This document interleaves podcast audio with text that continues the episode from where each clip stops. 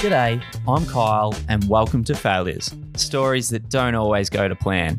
Well, g'day, Kyle. Yeah, I'm Reese, uh, Reese Carman. We worked together at Southern Cross Austereo. Um, it was a very quick relationship between you and I. I think we bonded over um, mutual love of footy and just general lols. Quite recently, uh, we're probably becoming a little bit more linked in our humour, I think. Uh, you know, um, there's a lot of things that we chat about and laugh about still. But anyway, that's me. I'm 32, living in Elwood as a recruiter in financial services. So you put that together. I, I, I can't. Got a few stories to, to tell, I think, actually. The short time that we were together, we learnt a lot about each other. I think you probably learned a lot more about me very quickly, but we definitely had some fun. That's my larger than life friend, Reese Carmen. I would say that Reese embodies the Aussie larrikin, always up for a laugh and would never pass up a good time.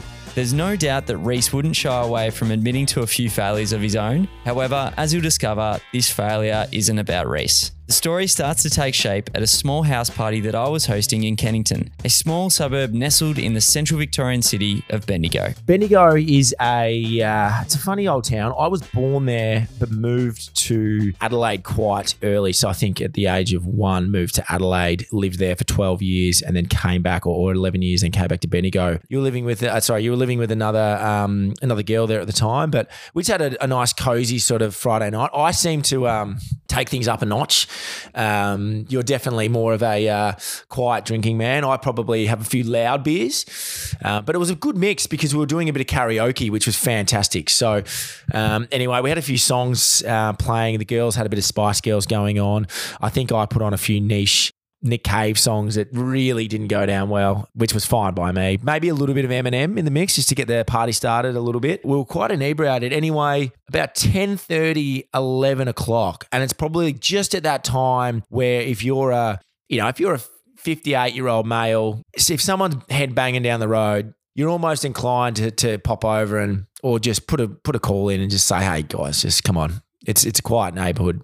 Anyway, we are probably going a little bit loud, as you do. Yeah, at about 10.30, between 10.30 and 11, we hear a knock, knock, knock on the door. So I jumped up, I opened the door, and um, standing in front of me is is what you'd say is the quintessential Australian man in the uh, 1970s sort of semi black and white photos of old blokes standing around pubs um, with their shirts off or a flanny and footy shorts. Anyway, um, Glen is at the door, and I was, I was, to be honest, a little bit taken aback. I, I thinking, oh, geez, we're in trouble here. He's going to probably, maybe he might throw one at me. But you know, to his credit, uh, a man that's probably seen a lot of Friday nights, you know, down the local pubs of, of Bendigo. I reckon he probably stumbled back to Strathfieldsaye or Strathdale after um, a few few nights on the uh, on the timber.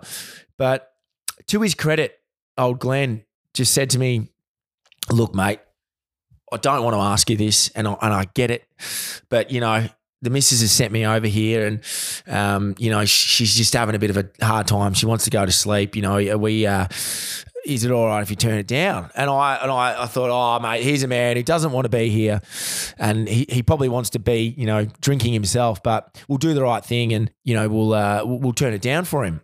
Now, in a turn of events, um, oh Glen was quite intrigued about what the party was and what we were doing. And we were saying, like, playing a little bit of uh, karaoke.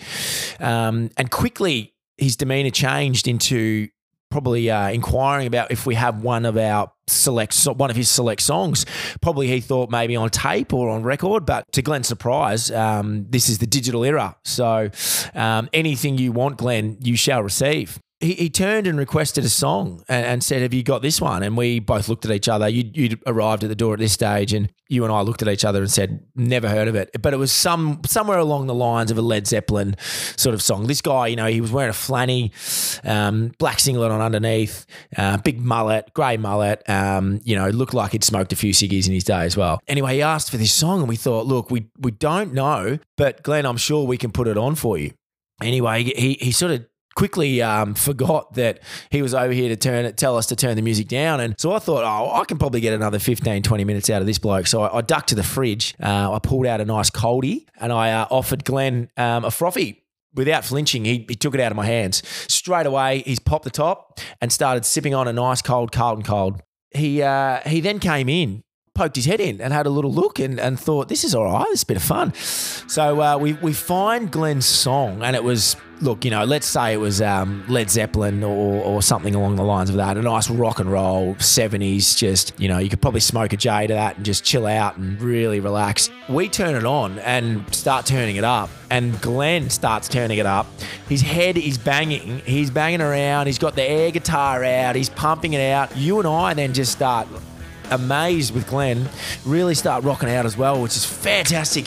The volume's going up, the girls are loving it, everyone's having a laugh. He's smacking the beers down as well, and he's he's probably got about 10 minutes in, another song plays, and he starts talking and he turns that one up as well. And then he sort of looks to us and he's figured out quite quickly he's in strife. The missus has sent him over to, to turn it down, and all of a sudden she's probably hearing Glen's favourite song blasted out another five decibels louder to a place where I could imagine she's probably had him fallen asleep on the couch on a Friday night and had to drag him home or drag him to bed to this anyway. So all of a sudden, she sent him down to turn it off. Glen's favourite song's pumping through the radio. He's on the beers. He starts shitting himself and he goes, Oh no, oh no, boys, I've done it. The missus has sent me down here. I'm, I'm in strife, mate. I'm in strife. She's going to hate this. She's going to know that I come down here and all of a sudden I'm bloody drinking with you. So I've got to go, boys. I've got to go. And we're trying to make him stay. I'm pulling on him to make him stay and have another beer. And he, he took one for the road, actually, which um, Um, he sort of turned and said to me, I'll need this one. I'll need this one in there. So, you know, I raise a toast to Glen and I think of him often when I'm sitting there, you know,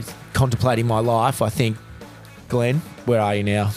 Just in case you want to rock out like Glen, Shazam tells me that his go to song was called Highway Tune by Greta Van Fleet. Look, we know deep down the big fella wanted to rock out, but I think at the end of the day, Glenny boy, if you've been given a mission by your wife to get over there and tell the music off, I think it's a bit of a failure if you come inside and have a frothy. Like, no matter how much I love you, that's a failure, mate. I think uh, you would have woken up uh, a bit in, in, strife the next day and probably on the vacuum pretty quickly, I think. So, um, Glen, mate, where are you? Like, I, I love you, but um, yeah, probably learn the learn the brief um, and nail the brief next time, big fella.